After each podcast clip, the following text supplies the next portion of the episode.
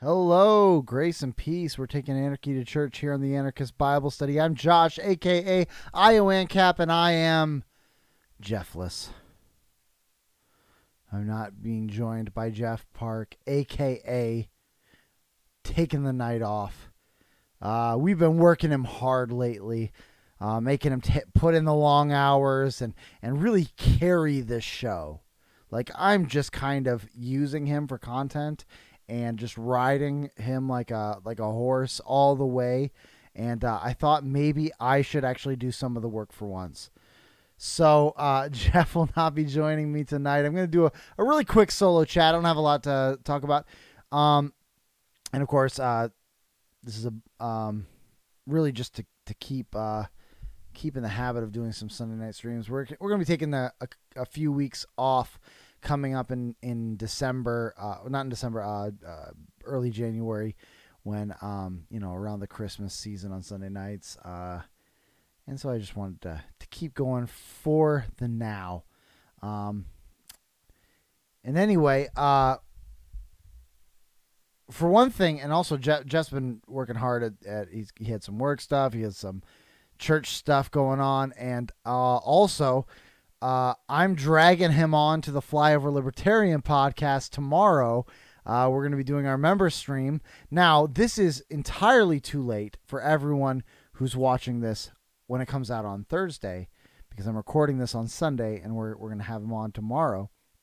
But I'm just doing this now to remind you that if you go to buy me a coffee dot com slash flyover, you get more than just the satisfaction of supplying us with funds. You also get access to such treats as uh, the Flyover Libertarian podcast, which is the other podcast that I'm part of.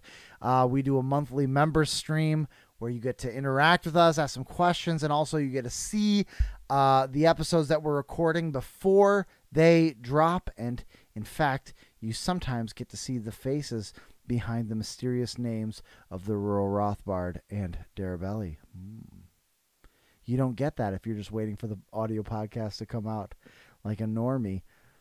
Uh, and also, you get to be part of the chat room um, as we go live every Sunday at ten thirty, and um, and the, and and many many other things. So you get to, to such as joining our secret Discord uh, server, which has really picked up lately. We've we've started talking about a, a lot of things, um, uh, um, some some Bible theology, political theology stuff. We've been talking a lot about the Gospel Coalitions. Um, a couple of recent articles they made that were pretty cringy, one about the Constitution and one about Bitcoin. And uh, if, if you're a follower of both our shows, the Flyover Libertarian and the Anarchist Bible Study, you will know that uh, Darabelli had things to say about T G C's article on Bitcoin. Um, and yeah, you get all that stuff, things that we, that we, uh, uh, and, and more immediate feedback. If you go to Flyover, if you go to buy me a coffee dot com slash flyover, and support us at either one or three dollars a month. For one dollar a month, you get access to the Discord server and ask us at, uh, and access to the chat every Sunday of this Anarchist Bible Study. And every and for three dollars, you get access to that members uh, stream every uh, monthly member stream, as well as, of course, some more features in the Discord. Anyway, enough shameless peddling of my things. Enough of that. And let's turn to shamelessly peddling Paul Thompson's book, The Curse of the Rat King. Ah, so chapter six. Um. Uh. So so so far we've we've been learning more about the magical world, and I, I one of the things that I've I've been thinking more about, this was really interesting, is the way magic works in in um. the world of the of, of Drosselmeyer, of Paul Thompson's uh, world.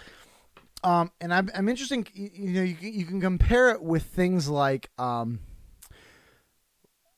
well, like Lord of the Rings or like Harry Potter. I've been making a lot of comparisons, but also there's another book that I'm, I'm liking making comparisons to, And that's the other book series that I really like, and I'm I'm working through actually all these books for the second time. Um, that's the uh, the uh, Jim Butcher's uh, Dresden Files series. Um, uh, a novel of the Dresden Files. I'm I'm right now in White Knight. I've been wor- I'm I'm getting toward the end of it, but uh, it's interesting comparing and contrasting the way magic works in different worlds. Um, in in um, what's interesting in Harry Potter's world, like magic is almost like this. Um, it's it really is kind of like a uh, you've got certain spells. Like a book of spells, and you, you, you say the right word and you do the wand the right way. And so it, it is kind of a, I don't know, per, school. Like it fits that the whole story takes place in a school because it is kind of a, uh, a, a memorize the formula, make the formula happen sort of world. And I'm not downplaying any of this. I'm not, I'm not comparing, contrasting, making anything like look worse or better, but whereas in the Lord of the Rings world, magic is much more tied to uh, names and to to words. You know, so you've got uh, uh, you know, you like magic words. Like that's one thing that I'm noticing. Uh, I'm rereading the book uh, with with my son, my oldest son. I'm rereading the Lord of the Rings with them very slowly. And it's not like I, I didn't know this, but it's just kind of remembering that how much like words have power. So like they'll talk about, if they talk about more Mordor and and uh the Black Riders in in in a place, well, just in, you know, in certain places they'll say no no no don't talk about that, don't say that word, don't don't name that. And uh and that's kind of how magic works in that way. There's sort of a a, a, a word based, and even like, but also like kind of a a uh nature is very magical. Like there's there's sort of um uh if I may, a, a sort of Christian aspect to the magic of the Lord of the Rings, that that like, you know, the, the, that nature is magical and and words are magical, and and there's also connections to gods, and, and you know the the, the um uh of pantheon of gods, like um and, and there's that magic taps into that in that world as well. Um although I've noticed also a big thing is that magic is mostly um about influence, is more about influence, it seems, than about actual spells casting. Um but but the way words work in both of those, um In in the Harry Potter world, the words are are really what seems like a combination of the word and the wand is what makes the magic happen. Whereas in in in Tolkien, it's that certain words become imbued with power, and you can wield those words in a way to make things happen.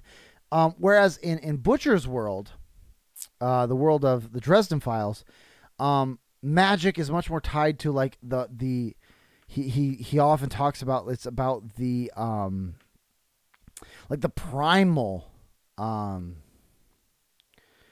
the primal forces of nature, um and you're you're just you're tapping into those, and a wizard is able to tap into those primal forces and channel them, and and so what words do for the wizard in Dresden's world is they actually, it's not that the word itself causes the magic, it's actually more like the word prote- is it's not about the magic in his world, the word is more about the the spellcaster, like the word comes to be associated with the magic um in order to protect the wizard's mind.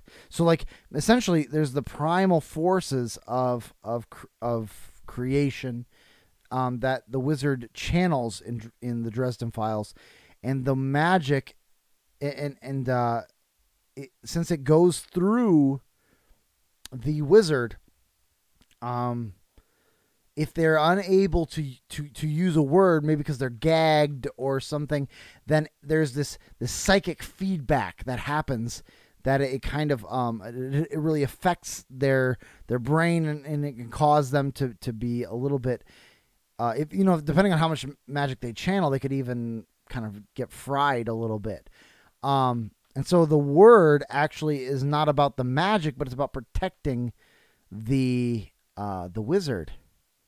But uh, what what makes Dresden Files magic different from Lord of the Rings and Harry Potter magic is the words themselves don't matter. You know, of course, we have that that that scene in in uh, in the movies, and I have read the books, but obviously, you know, no one thinks about this from the. But you know, the scene where where young Hermione goes Leviosa, you know, like you know, and and she, because it's about how you pronounce the word, and so the word itself has power in that world as well. But in the Dresden Files world, the the magic, the word doesn't matter. In fact, um, one of the big things that one of the running jokes of of the series is that um, most of Harry Dresden's spells are based on bad Latin, like Latin sounding. It's not actually Latin. It just, it's vaguely Latin. And since he doesn't know Latin, in fact, that's kind of, it's kind of the point. If you, you use a, a word you don't normally use, because then the word becomes associated with the spell. Uh, it's not something that you use normally.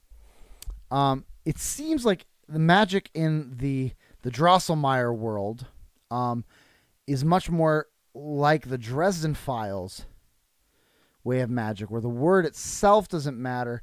It's that the word comes to represent the spell. But it's less about protecting the magician from the effects of magic, and it's more about like a shorthand. Like there's something much more of a visual um, power to to to the Curse of the Rat King spells.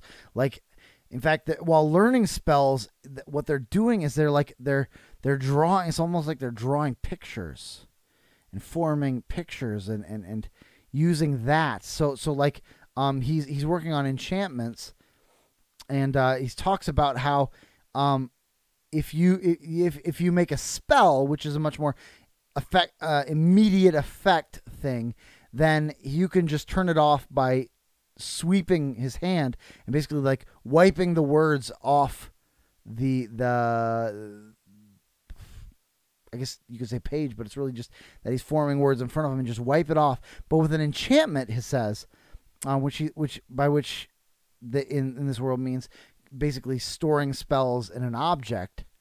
Um, with this, he said, he describes it like this. If an enchanted object didn't work as intended, it could only be negated or turned off by drawing it backwards. So you, you draw this spell in, in, in the magical field of vision that, that wizards have in this world, um, or magicians have in this world. And to turn it off, you have to go backwards. And, uh, And there's different rules, like metal contains spells longer than what they say is porous materials like wood and stone, um, but also it requires more skill to enchant. And um, and there's also a bit about the politics where the, you know the the the czar, the the the king of their world, only wants gold instead of wizard grade metals, um, and so they're hard to find, and so a little more. Um, well, uh, a little more, uh, I guess you could say, um, expensive. Um, but, but this is where it's connecting to a, a, a, a, a theme that's been going back since the beginning, is that Fritz has this one little like circular medallion that he's always had. And it's, it came, he, he had it, um, since the beginning. In fact, he would hide it from, uh, the the wicked people who ran the um the orphanage he worked at, because he knew they would take it and they would sell it. And uh um it was something that he, I believe he got it from something from his parents. I should probably reread that and double check that. That's the hard part about reading slowly. Sometimes you forget some of the early details. Um but but like to continue with this this visual aspect of magic, it's that um it, this is how it describes um they're enchanting, uh, he's enchanting these, this, this, uh, um, this medallion and putting some, uh, yeah, putting it on this medallion. And he says, um, Barota's demonstrating, Barota the master is demonstrating to to Fritz, or Drosselmeyer as he's naming him, uh, how to how to work the enchantment. It says, "See how the magic grows grows legs and attaches to the pendant? That's how you know the enchantment holds and is successful." So so notice that that's very picture language. Uh, the magic grows legs and attaches to the pendant to the pendant. And so in the magical world of Drosselmeyer, um, words, the way he describes, the way the way Thompson describes it, words become shorthands to draw to mind, to bring to mind the pictures that were previously drawn. And so you come to attach a word to this picture. So once again, the word, so in the same way that, that in Dresden Files, as opposed to Tolkien and uh, Harry Potter, um, the words themselves don't have power. The words are somewhat arbitrary. What matters is, in Dresden's world, the, the primal powers, and in this world, the picture, what is pictured by the magic. Um, he's also learning some more combat spells, and there's this detail that seems important that Barota makes the makes a detail that um, he uh, he shouldn't depend on his magic in combat, uh, only on his magic, and so be able to to to use physical force. Um, and then, uh, you've got two kind of really important plot moving details. Uh, and, and the one is we find a little bit more where this word Drosselmeyer, where this name Drosselmeyer comes from. It's, it's from a poem from a book called Pickety Wicket. And, uh, I Googled it just to make sure. And yes, I think it is a, an invention of the, uh, Of of the um the the the world, so so a Thompson invention, um, but basically this this Drosselmeyer is a bird that has a song, and this this Pickety Wicket is trying to earn his lover, his lover's hand, Rosamund Lee, and uh, it's with the use of the song of the Drosselmeyer bird that um, he is able to woo her, and so uh, it. It seems like this is there's some some uh, deeper significance to the name two of to, to the name Drosselmeyer um, for uh, Barota um, because uh, yeah because of this book, and again um, it's it's it, it, he includes this this poem that's actually really really uh, fun, kind of a jaunty little poem, but also. One fun detail that comes up in this chapter is uh, Fritz tries to tries his hand at working an ench enchantment on a wooden doll that he carved. Hmm, that sounds like something that might he might uh, master later on in life. And if you want to read more, hear more, see more of this amazing magical world that's being created by our friend Paul Thompson, get yourself Curse of the Rat King, Drosselmeyer. It's the first of a trilogy. Go grab it quickly and read it, because if you don't, then I'm going to spoil the whole stinking thing before you even get your hands on a copy. So don't let that happen! Curse of the Rat King, Drosselmeyer by Paul Thompson. Get your copy now. And if you're wondering, that other book that I'm talking about, the Dresden Files series uh, by Jim Butcher, it's the other series I'm ta I've, I've been talking about. The first book in the series is called Stormfront, also a phenomenal book series if you're interested in uh, magic. This is uh, it's a story about a wizard in modern-day Chicago, and I like to say it's one part. It's like Harry Potter meets... Uh, uh hard-boiled detective. Like it's, it's like a hard-boiled detective novel. He's a, he's a detective and is also a wizard, and then there's various magical creatures, and and and uh he he he basically is is using all every type of mythology to find characters to pull from, and it's a really just a really great series. I, I love it. Um as I said, I'm reading through it for the second time. So Uh, I've been talking for about twenty-five minutes, uh, and finally Patrick shows up part of like the whole thing is like I, f I figured uh, the only way I'm going to get any kind of uh, content out of this is if Patrick shows up and interacts with me in the chat. And it took me this long uh, until he shows up. So I'm just like, do you even care about the show anymore, bro? Like, I, I man, it's like he completely checked out. No, I'm just kidding. Glad to see you, man. Um, uh, on that note, uh, to, to that effect, um, I've just been told by him. I don't. I hope I'm not. I hope I'm not spoiling that something that you haven't announced to your people yet. Um, but uh, our episodes episodes that we recorded with him on his podcast, Cave to the Cross Apologetics, will be dropping uh, in a week and. in a week or so. The first episode will drop, he says, uh, the fifteenth of November, and then the second one, the twenty-second of November. Um, it was a fun conversation, and I would dare say even more, uh, I was saying also informative. Um, and in fact, I, I, I'm, I was telling my wife as we were talking before I came on here that in some ways, it pairs nicely with what we've been doing on the modern downgrade. Um, and so even though it, it will be on the Cave to the Cross Apologetics channel, uh, I might link it to our playlist um, for, for that series. So if you want to hear kind of, it, it really is kind of a development on some things that we've talked about in the modern, in, in the, the modern downgrade series, um, and kind of more focusing on, uh, scripture and scriptural hermeneutics. Um, and honestly, it's, what's funny is I, I didn't know how much we would actually have to say. Uh, I've seen a list of his guests and I'm like, man, we, we are just the most, uh, nobodies that he's had on his show. He's had some great sh people on his show and we're, we're just a couple nobodies. And, uh, he said he wanted us to talk about hermeneutics. And I was kind of like, yeah, I'll, I'll talk, but man, I don't know. I mean, what am I, what do I got to say?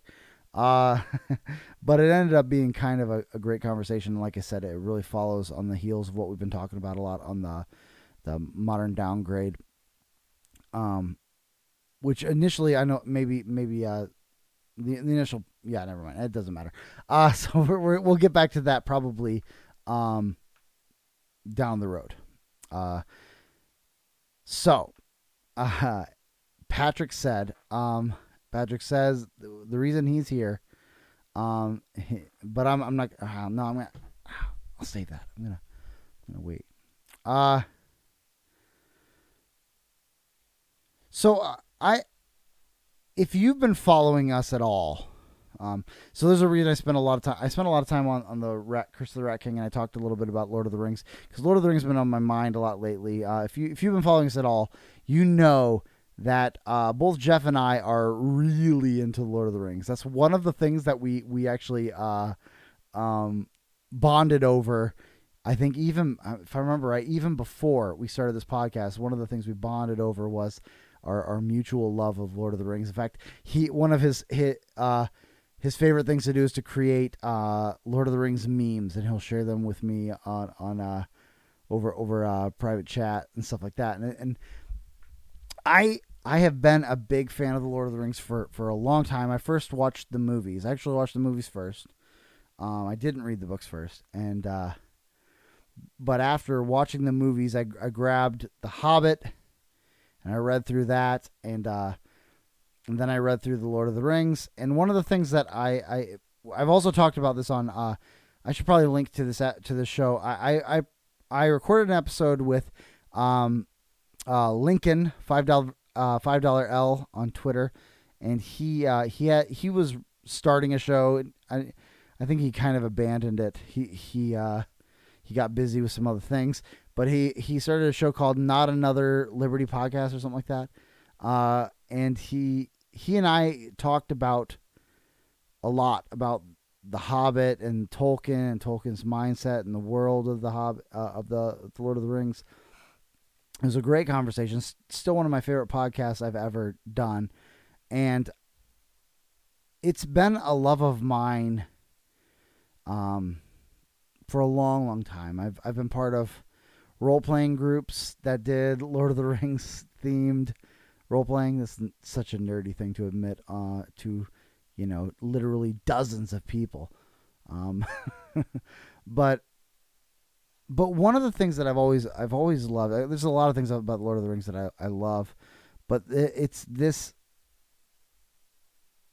uh, depth that his world has.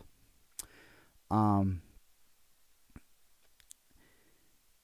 And and and such a deep history. And, but but this is this is kind of a fun thing that uh, just a fun uh, thing that I do. I love watching the movies of the Lord of the Rings too, and um, even though I'm big on the books, obviously, but I, I love watching the movies. Um, there was a there was like a, a short video. It might have been a TikTok uh, that I saw once of like this this uh, either a girlfriend or a wife tr- talking about how she gets her her guy to come hang out with her. And it's basically, she just hits play and it starts playing Star Wars. And as soon as the theme starts, you watch him pop out of his room, uh, doing what he was playing, video games or whatever he was doing. He pops out of the room and sits down right next to her to watch the movie.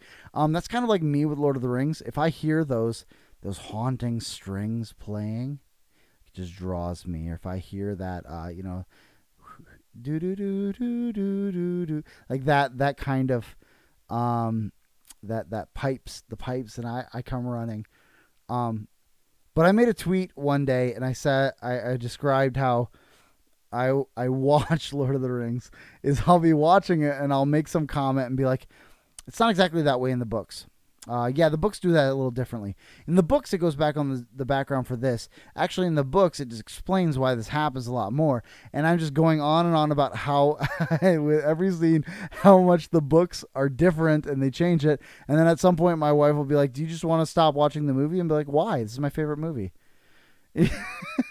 So like uh, and and that's that if that doesn't define my relationship to the movie so well, I don't know what does. I love the movies, uh, and part of what I love about the movies is comparing it to the books. Um, but one important, no, I'm not. I'm not gonna. I'll come back to that. I say that to to start because I, um, though everyone watching this will know my love for the Lord of the Rings, they might not know that there's another movie, a more, a more recent movie that I I actually love really well, um and, and uh that is, of course, you could guess, the movie Moana. I have watched that movie a shocking number of times, and it is not because my kids want to watch it. I really I really enjoy the movie. uh I say that, and I, I'm I'm gonna say that I'm gonna really emphasize that really quickly because I'm going to criticize it for the rest of my discussion. But I, I love the music. I love the way the music forwards the storytelling. It's not just silly songs, but they, they it really it really forwards the story well. Um, the the structure of the movie is very good. I love the the I love it all. I'm I'm, I'm going to sound overly inter in in intellectual, but and I love that. Um, The turn at the end. And uh, Patrick brought up the Hobbit movie, the third Hobbit movie, which I'm, I'm going to correct him really quickly. There isn't actually a third Hobbit movie. In fact, there are no Hobbit movies. There are no Hobbit movies.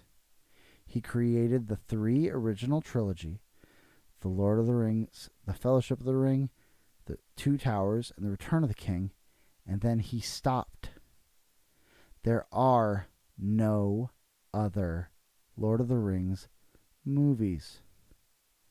They did not happen. Do you hear me? They don't exist.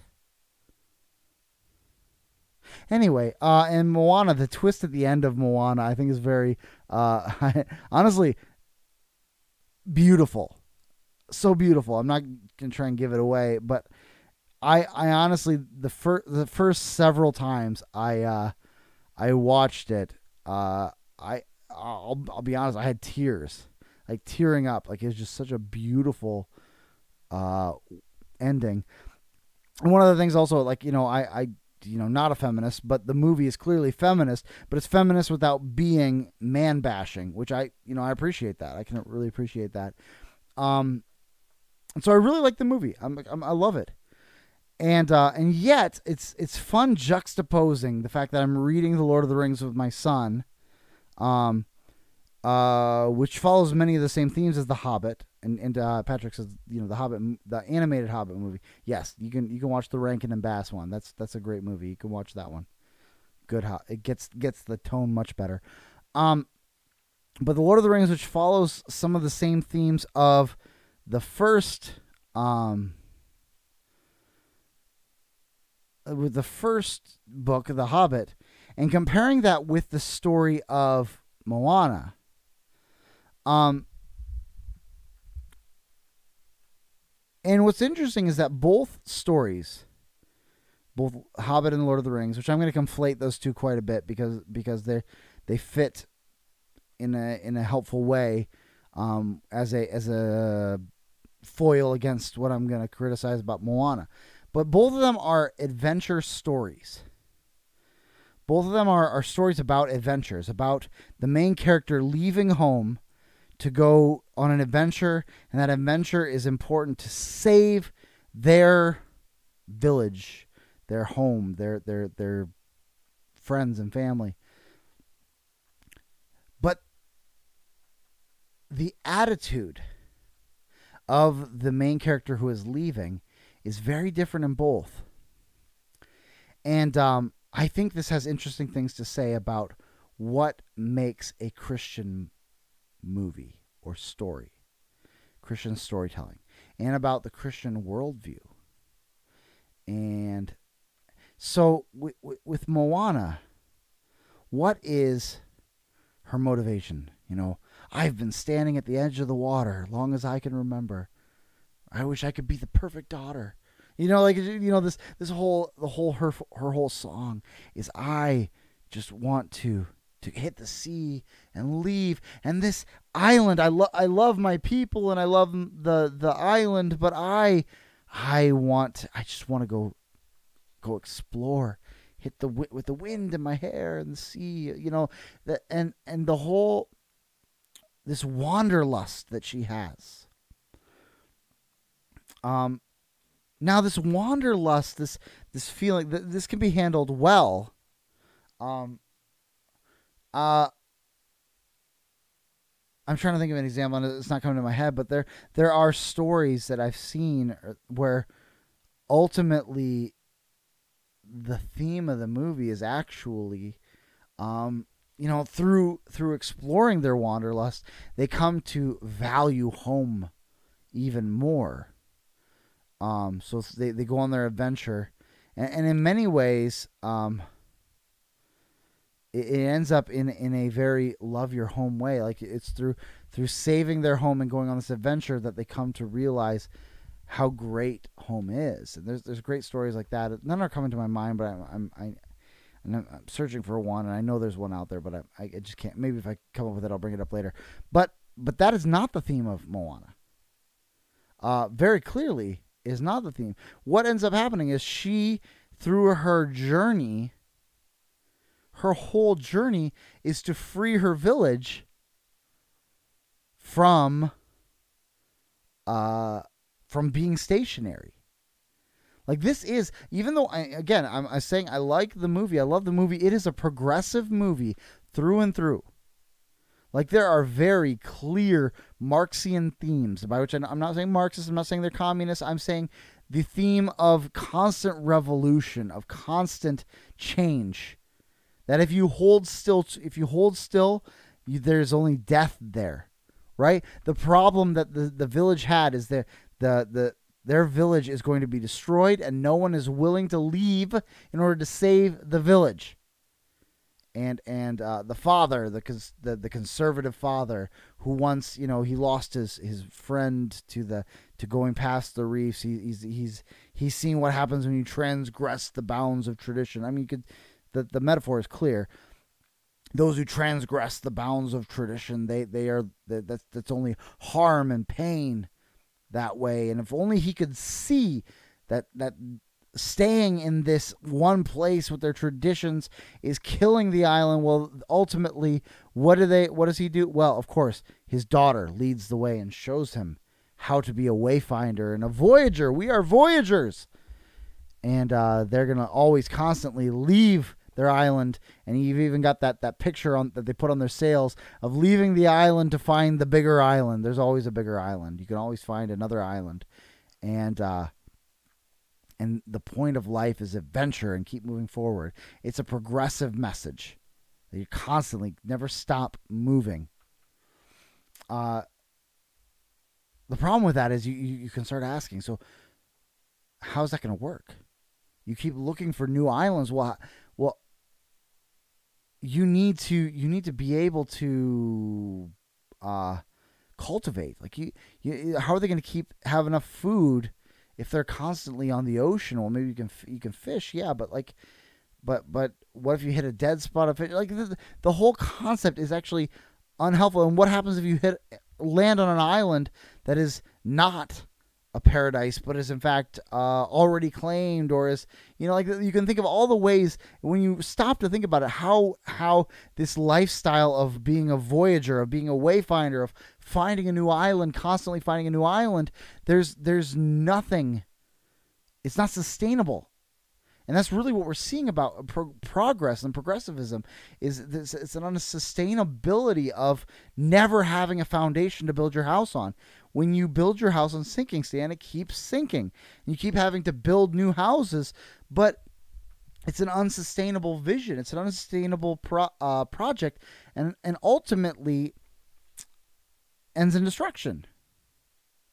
But this is the attitude of her, is this, this, this attitude of, my home is fine, I just want to leave it. And of course, this is better than other adventure movies where the, the home is actually uh, a terrible place. And, and it's always, you know, these, these um, of course, the, the terrible home is the home of the conservatives. And we're to, we're to leave our conservative family and to go find a better home. And that's going to be more affirming and welcoming. And, and, uh, and yet she says, like, I love my people, but I want them to progress. I want them to leave, uh, leave our island. Like, and so the point of saving home isn't actually going home, but the point of saving home is to get her family off of home. The Lord of the Rings is very different. The Lord of the, of the Rings, it's, it's an adventure story, but the point of, but, but what is the constant theme when you read The Hobbit? And I would say this is this is maybe um, some advice to anyone who's who's who's watching this and has young kids. Read The Hobbit to your children. Read it several times. Read it so many times that they start to really love Bilbo. Uh, because then it's once once they really love Bilbo, that's when you're ready to move on to The Lord of the Rings. But all throughout The Hobbit, there's this constant theme of he missed his bed in his hobbit hole, or he missed, missed his kitchen. He missed his, uh, his nice, comfortable drawing room. He, like, he talks about parts of Bag End that he really missed. And it says, not for the last time. So constantly throughout his whole adventure, he's missing home. And that is, And, and, and that's really what, what ends up happening is he he's goes on this adventure, and this adventure is so important because every, you know, this, this constant you catastrophe, the, the you catastrophe is such a E U catastrophe, E U uh, being the first two letters in Greek. It is the, the word, it is the, the prefix of make something good.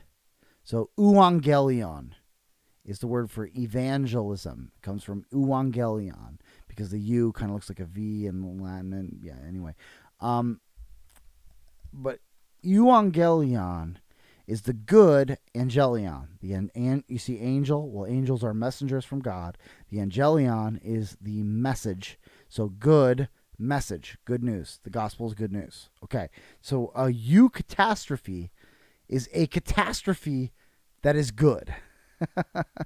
and and uh, I know it sounds like a terrible, ter like a like a like a nonsense term, but but if you read The Hobbit and The Lord of the Rings, you see they are full of you catastrophes. In fact, we just read uh, we just read with my boy um, the beginning of the second book of the Fellowship of the Ring, where uh, he finally gets to talk to Gandalf And Gandalf says, uh, makes the comment how he was delayed, and he says, I'm afraid that it will be out to our destruction. And then he, but then he like almost in the middle of saying it, he almost takes it back and he says, and yet perhaps it was for the better. So there's this catastrophe that, that we discovered that the, the real, um, what, what ended up, ha- what happened was he was caught. Uh, he, he, he trusted the, you know, if you've seen the movie or read the books, you know, you know the story. He trusted the head of his order, Saruman, and yet he, and he was betrayed and held captive. And so he could not uh, go to and go with Frodo um, when he needed to go. And yet he says, even though this is a catastrophe, it seems perhaps this turns out will turn out for the better. And, and, and uh, of course, Bilbo, the eucatastrophe. There's plenty of eucatastrophes throughout those books. Uh, for instance, the eucatastrophe of getting lost, getting captured by the goblins while crossing the mountains. If he had not been captured by the goblins, they would not have ended up in the the uh, the channels underneath the mountain, uh, the, the, the goblin tunnels. And if he had not been become separated from the dwarves when they were being attacked by and fleeing from the goblins, he would not have come upon the ring. And if he had not come upon the ring, Frodo would not have gotten the ring from him. And if Frodo had not gotten the ring from him, of course, perhaps one day would come about that one of uh, that either Gollum would make his way out of the mount, the, the the tunnels into the real world, and one of the uh, the servants of Saur of Sauron.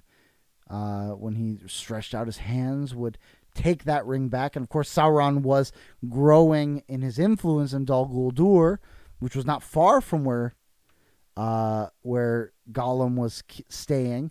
And so he may have gotten the ring back and accomplished his goal of conquest of Middle-earth had not the eucatastrophe, the good catastrophe, happened of of Bilbo and his dwarf friends being captured. And so the whole history of Middle-earth turns on this what seems to be small trip, small adventure. Like they just want to get back home and and and steal and find some treasure, and they bring this. And he's just gonna Bilbo's just going to be the burglar to uh, to make his gold and head back. And. Uh, And in the process, he ends up changing the, the changing and ultimately saving Middle-earth. So, so this is the this but this theme of the eucatastrophe is all throughout the books. But but ultimately, it's the idea is that um. The attitude of Bilbo is yes, he is doing this. Yes, he's going to do this. But ultimately, what does he want? Does he want all the gold that the the dwarves offer him at the end of the book? Does he want the riches, the lifestyle of a of a wealthy hero? No. He just wants to go home. He just wants to have his his quiet little hobbit hole. He wants to have his tea. He wants to enjoy the simple pleasures of of of, of the Shire. And so he learns to appreciate home through his adventure. And yet he has the wanderlust. He's caught by the wanderlust, and in fact, um, it seems that that is kind of attached to the ring, and so um, Gandalf encourages him to leave, and yet he settles down in Rivendell, um, which is really, you know, again, that's the la- called the homely house, the last homely house um, before the mountains crossing, and, and so living in the house of Elrond. But but then what's happening with Frodo? We see the same sort of idea. That Frodo is is desiring. He's not desiring the adventure. In fact, in, in in the first books, he is in the first chapters of the first book, he is saying goodbye to the Shire because he's he knows he's going to miss it. And the only reason he's leaving is because he knows that having the ring in the Shire makes the Shire unsafe. And then he travels off, and then he, he you know was what I really, here's the deal. Here's the one thing that the, the movies do a disservice to is they, they va very quickly shorten the first book. You'll notice if, when you read the book, the first book, that is uh, the first half of The Fellowship of the Ring, which, you know, it's a, it's only, The Lord of the Rings is only technically a trilogy. He wanted to release it all as one book, as one volume. It's meant to be read as one volume, not as three separate books.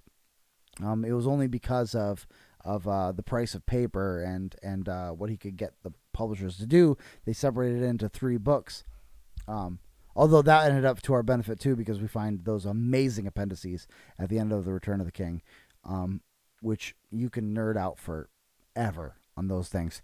Um, but but the first book uh, is is very very shortened in the movies, because for a large for for the the major reason is that for cinematic purposes they wanted to get to the more cinematic parts, which are in the second book, and and and and also there's a sense in which if the movie is named The Fellowship of the Ring, they wanted to spend more time with the Fellowship, all all for good reasons. I'm not I'm not faulting uh, Jackson any of this. And yet, if when you read the books, you'll notice that that first part, getting to Rivendell, is so much longer because it's called a book for a reason. It has its own internal uh, story that climaxes at the the, the ford of the Bruin Inn, where where where Frodo and and also Elrond and Gandalf, though without his not knowing, uh, face off against the Nine Riders.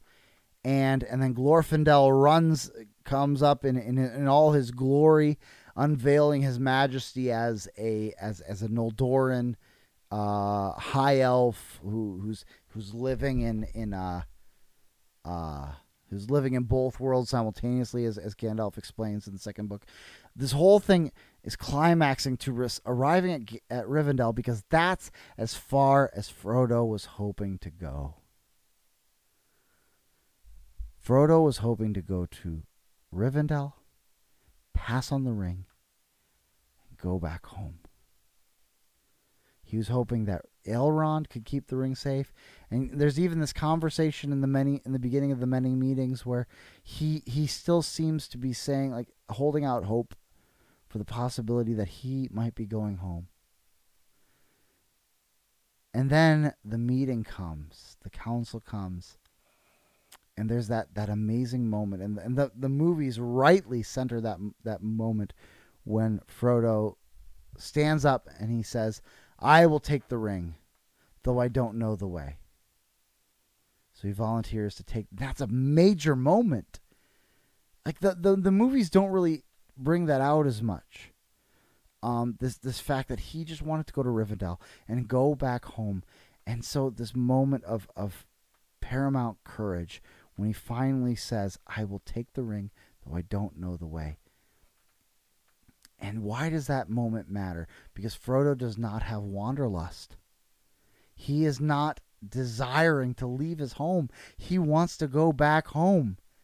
And you know, it's this, this so great moment in the books. It, they don't bring it out in the, in the movies. In the movies, they all just sort of, it, it's almost like the, they weren't sure who was going to carry the ring. Um, But in the books, uh, I, I can't remember. It's it's been a while, and we haven't read it yet with my, my son yet. Um, either Gandalf or Elrond say, essentially, "Well, yes, of course." It's, it's kind of been evident to us from the beginning that this is your task. And yet there's there's this sense of like, but you needed to come to the conclusion yourself. You you yourself needed to come to the conclusion that it was your task to bring the ring, not not just to Rivendell, but all the way to Mordor, to the cracks of doom, and cast it into the fire. This is your task. But all the while, his whole goal, he he never is happy with the journey. There's never a moment where Frodo says, "And then I finally came to terms and bed, but I I love the the I love the journey."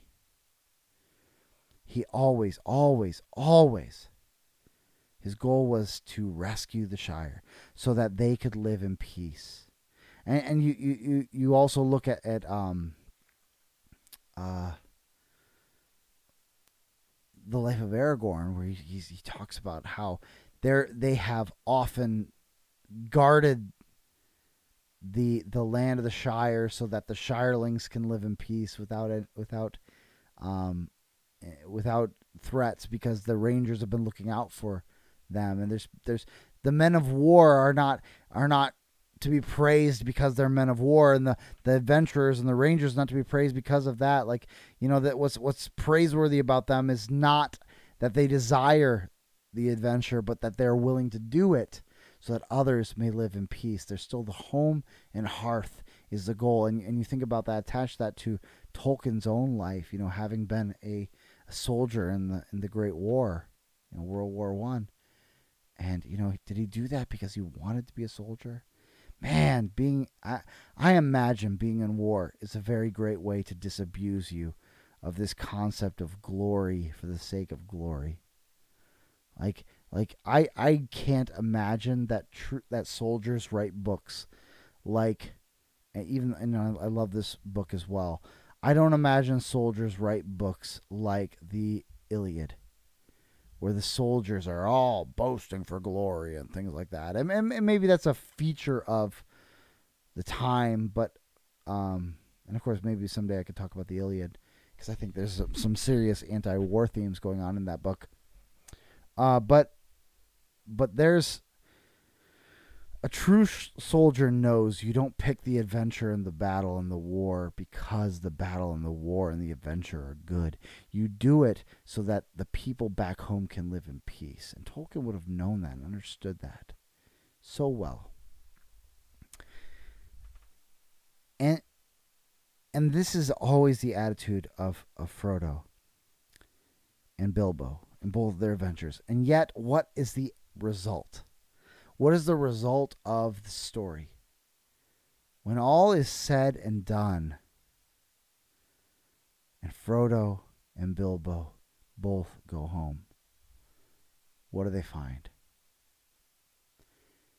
They find that they are no longer fit for home. They gave up something. What they gave up was the ability to enjoy what they fought for.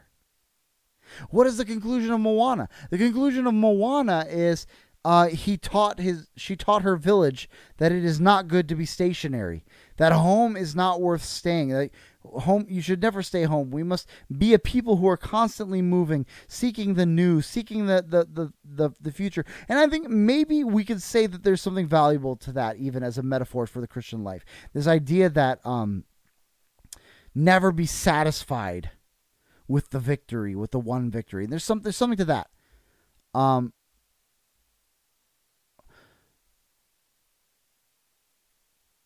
and yet there's something about this, this, this tragedy that is at the heart of both The Hobbit and The Lord of the Rings. When you really think about it, is that they both came back broken.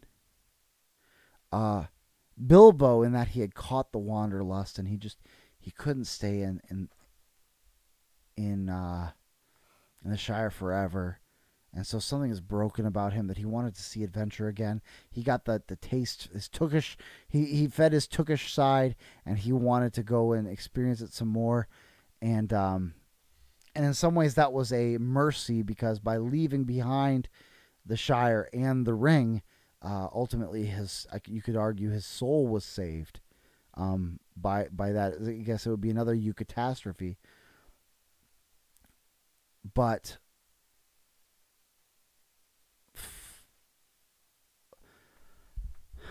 but with, with Frodo, it's the attack. He is wounded. And there, there's some, what's, what's fascinating is you read the book, uh, Lord of the Rings, you can find, like, you know, ask the question, who is the Christ figure? And you can't pick just one, which is, you know, because no one is Christ. Only Christ is Christ. There's many people who fig who factor into the Christ figure role. Aragorn as the king who comes again. Gandalf as the one who dies and rises again. Um, uh, and, and Frodo as the one who bears the burden on his back for the sake of, you know, the for the, for the people he's bearing his bur the burden for. Uh, in a self-sacrificial way, but he is wounded, and that's that's definitely a Christ figuring, sort of there is that he when he's wounded on his arm, he's he's stabbed by the Morgul blade. That um, that wound is such a big deal. This wound for the sake of his people that he bears early in the book will ultimately make it so that he is broken and cannot go back to his home. He's not able to go home. When he comes home, he finds that that that wound never fully healed, and the only answer is for him to to move on. And yet you think about the the beauty of that. The beauty of that that he is wounded and harmed, but it always comes back to to save and to preserve the peaceful life. Yeah, the hobbits are stupid and foolish, and they they uh, do stupid and foolish things. But ultimately, there's there's kind of a silliness to that, because you'd rather be stupid and foolish than evil. Um, and in fact, you could argue that the greatest the great villains of The Lord of the Rings are the progressives. Sauron is a maker of machines and of gunpowder. Uh, Um, sorry, sorry, Saruman, and Sauron himself has many uh, machines, and he is the he's the imperialist who wants to conquer. Um, and the kings of of men are there to pres- are just to, to protect the free people of Middle-earth, and and uh, but but but that's a very the very conservative idea of a king is just there to protect the people. Um. Uh.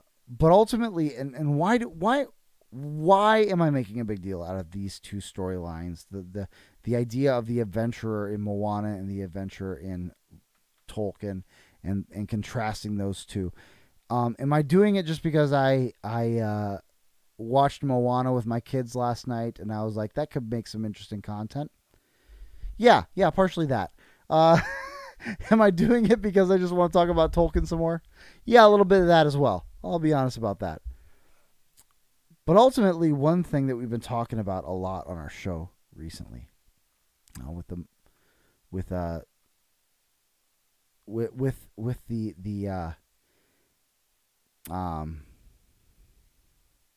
I don't know, uh, with with with both with Revelation and with the evangelical downgrade is, and it hasn't been something we've been saying explicitly, but I think is important, is this concept of worldview and how worldview affects the way we live in the world. And um, the scriptural worldview against the world's worldview. And I think we can see that very clearly in these two um, story arcs, these two adventure story arcs. The worldview of the world is what we see in Moana. This idea, never be satisfied. It's never enough. Always, always be looking for the next adventure. Against the worldview, and I really think like it's it's not a perfect, perfectly scriptural worldview. Um, we have talked about our theological differences with Mister Tolkien in the past, but the scriptural worldview of of J R R Tolkien is this idea of the greatest adventure is found in the mundane, at home.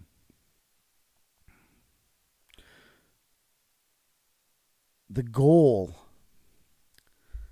of evangelicalism to find respectability has resulted in their downplaying of the family.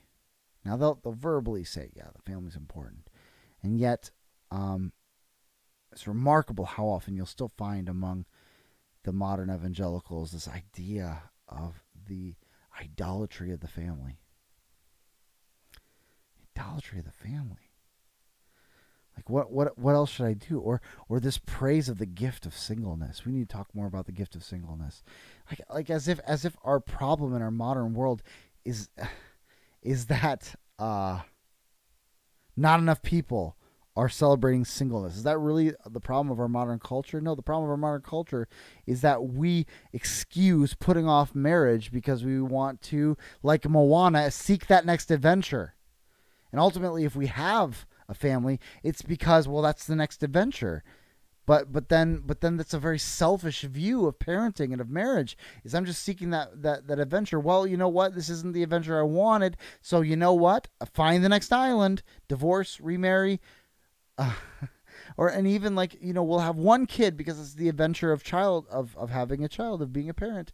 Well, let's get that adventure over with so that I can go back into uh, to the next adventure. And, and it's it's like parenting as another adventure. And But but the Tolkien worldview is to say, if there is battles to be had, the man will have those battles.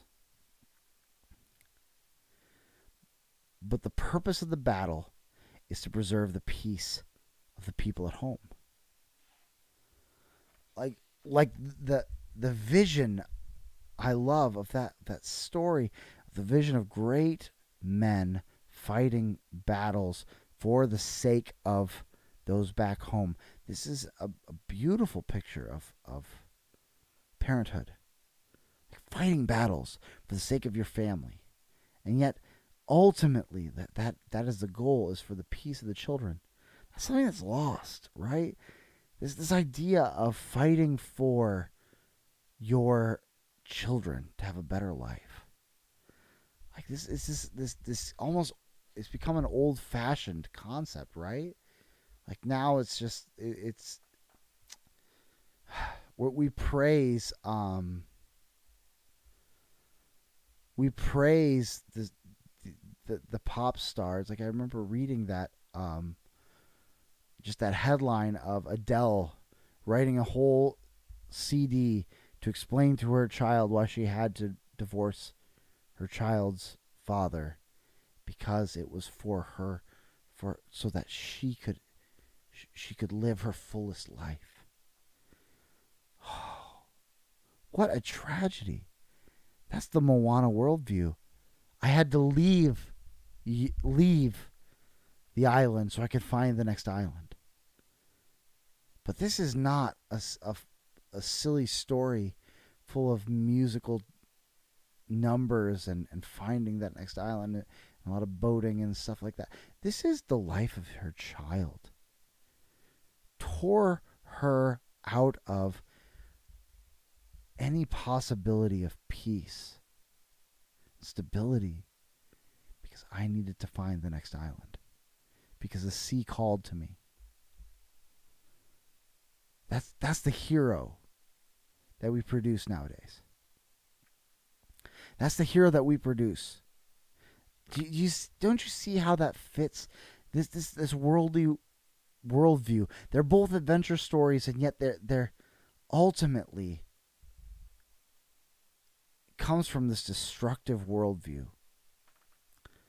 And so, once again, it's it's a it's a drum I've been beating on for so long. I'm going to ask you. I'm going to ask you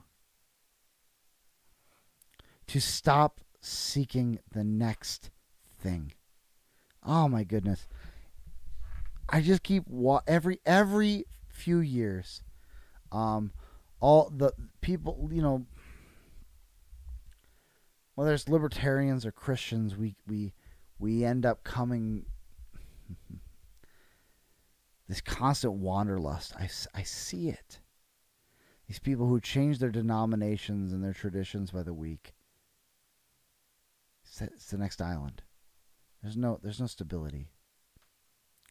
Um, the libertarians, every every few years, we're gonna come up with a brand new solution. We're gonna finally fix the liberty problem. We've got now, we've got the perfect strategy. You know, before, and then of course now we're we're we're gonna rag on everyone who has not figured out our new strategy yet. And then in a few years, what's gonna happen? Um, they're either gonna flame out, or they're gonna end up back in libertar libertarian. philosophy, and then they're going to come up with another brand new solution to the liberty problem, and and it's this wanderlust that we let's just push to the new thing. We're going to finally fix that problem if we just get to that next island. Um, but I'm going to call you once again. I'm going to beg you to stop chasing after the next fad. to stop running after a new sh shifting sand solution to, to your faith problem, to build your house on the solid rock, to stay put on the island that served has served you so well, and to build a life. Look to the Word of God. We say this again and again and again. Look to the Word of God, not to the word of culture. Stop letting the culture set our agenda. This is, this plague of worldliness that we see among evangelicalism, this plague of, of shifting sand tossed to and fro by every wave of doctrine that we see plaguing libertarianism, like both in both situations, ultimately what I'm gonna I'm, I'm asking you is to, if you're gonna fight a battle, fight a battle for home and hearth. Fight for peace for the family. Center yourself on what is going to what is going to last. A family being built on the Word of God. And then I'm going to say this also for the Christian artists, uh, for the Christians who are creating art. Um, when you start forming your story, if you want to make explicitly Christian art, or and no, let's not call it explicitly, if you want to make Christian art, the answer is not write a sermon and an altar call as part of the movie. If your goal is actually, or the movie, the story, if your goal is actually to create good art, um, which, you know, um, Say Goodnight Kevin, um, uh, who I'm aware of because he used to be on a podcast with uh, the, the the guy from Blimey Cow. Uh, they did, they had a podcast called Who Would Build the Roads. It was a really fun podcast, but it flamed out at some point. And I don't know why. Who cares why? But you know, it flamed out at some point. So I became aware of him through that podcast. But uh, so when I saw him on the the Babylon Bee show, um, he made some interesting points on that show about how, um, in many ways, uh, Christian movies are bad because they want them to be bad. And I think that's a really interesting conversation. You should go check that out. Babylon Bee, Say Goodnight Kevin, um, episode. I don't know what number it is. Whatever. Then. Doesn't matter, just go find it on their YouTube channel. Uh, but if they actually want, if you actually want to make good Christian art, my advice is not to. The point doesn't have to be creating, uh, making an altar call, making explicit Christianity. The the heroes, Christian Christians are the heroes. Take a page out of Tolkien's book. It's, the story can be a good story, and as long as it points you back to what is important, what is truly important.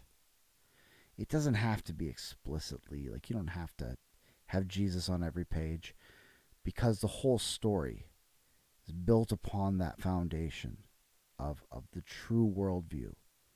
And so part of what makes Tolkien's stories last is because it rings true.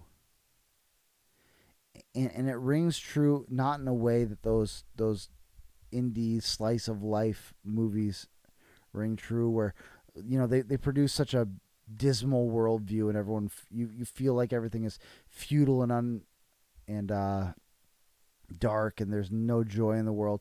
It rings true in a way that we read about Aragorn, and you know what? I I don't want Aragorn to be a damaged person. That's what the movies did. The movies tried to make him a real person with, with, with, with real, like he, he, he doubts himself, and he's, he's, he's, you know, he's got moments of, of, uh, of, of, uh, you know, crisis of conscience. And I don't want a broken Aragorn. I want an Aragorn who reminds me that heroes are real, and that I, if I have the courage, I can do that too. I don't want, uh, I don't, I don't, okay, I watched James Bond. Uh, I, I finally watched James Bond, the newest James Bond, and I, I hadn't watched it since back when Pierce Brosnan was Pierce was James Bond.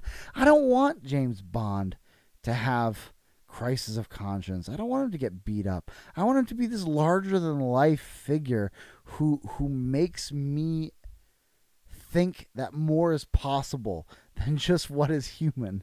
You know, like the, I. If modern Hollywood told the Christian the the Christ story, like he would have, like Jesus would be doubting his mission every page. I don't want to read that. I want to see the Christ who confidently follows the will of God, who reminds me that the will of God is something you can be confident about. We can tell stories of true heroes, and that um that's going to represent the Christian worldview better than if you have an altar call at the end of it. Tell stories built upon the foundation of of the true Christian worldview. And as Patrick said in the chat earlier, when you're watching movies, talk to your kids about the worldview. Like, this is useful. Like, what I'm doing right now is, in some ways, I'm just modeling the way that you should be atta uh, approaching every movie for yourself. Because for one thing, like, if you're not doing it for yourself, uh, if you are not analyzing the worldview that you're imbibing in your culture, uh, you are not, you well, you're going to adopt that worldview. Like, it's, that's the way it works. The world, the world doesn't win by, by uh, argumentation, but by just sort of wearing on you. It's like, The, the wave doesn't convince the rock to grow smaller. Uh, the wave just wears down the rock until it's smaller. And that's the way the, that's the way worldview works. If you don't, if you're not analyzing what is being taught in the movies, it's going to infect you. So always be analyzing it. Always be thinking about what you're watching. And as you're watching it with your kids, analyze the analyze the worldview, I think, with them as well, is such an important thing too, so that they learn to not just take the worldview of the world as it comes to them. Um, that's a great uh, that's a that's a great reminder. So, I said this was going to be a short one, and it went significantly longer than I planned, because I am me. This is our show. You know what we do. Now you know what you do. What you do is you uh hit the like button, hit the subscribe button, rate it five stars, share it with everybody, share it with that your your movie buff uh, cousin who's like, uh, hey, have you ever thought about the the uh, way that Moana and uh, the way that Moana and and Tolkien are the same and different? Uh, send it to them and talk about it. Um, if you've got a comment, you can leave it uh, under the video if you're watching it, or send an email to anarchist bible study at gmail dot com, unless what you want to tell us is how we can uh, uh, monetize or whatever. Then send that email to moana at bad worldview dot gov, because of course it's .gov. Come on. I'm on to you, C I A. Uh, and of course, uh, make sure, if, if you want to support this the show, if you like what we do, you want to share it, um, go to buy me a coffee dot com slash flyover. And as I said, there's plenty of good stuff you get by going there and supporting us. For only one dollar a month, or for three dollars a month, you can have access to the member stream, which again, Jeff, uh, A K A Taking the Night Off, will be joining us on that tomorrow night. Uh, of course, today's Sunday. If you are watching this when it comes out on Thursday, obviously you're you're not going to see it. So buy me a coffee dot com slash flyover uh, for just one dollar or three dollars. Uh, or if you get really ambitious, you can give us ten dollars a month. But why in the world would you do that? Makes zero sense. I, I But uh, you can support our show, get, get a lot of ac get access to us and our Hoppin' Discord channel. And, um, you know, you can feel good about yourself. So, you know, a little bit of that ain't bad. Um, and, of course, the most important thing, join us next time when we take anarchy to church here on the Anarchist Bible Study. Grace and peace. Bye.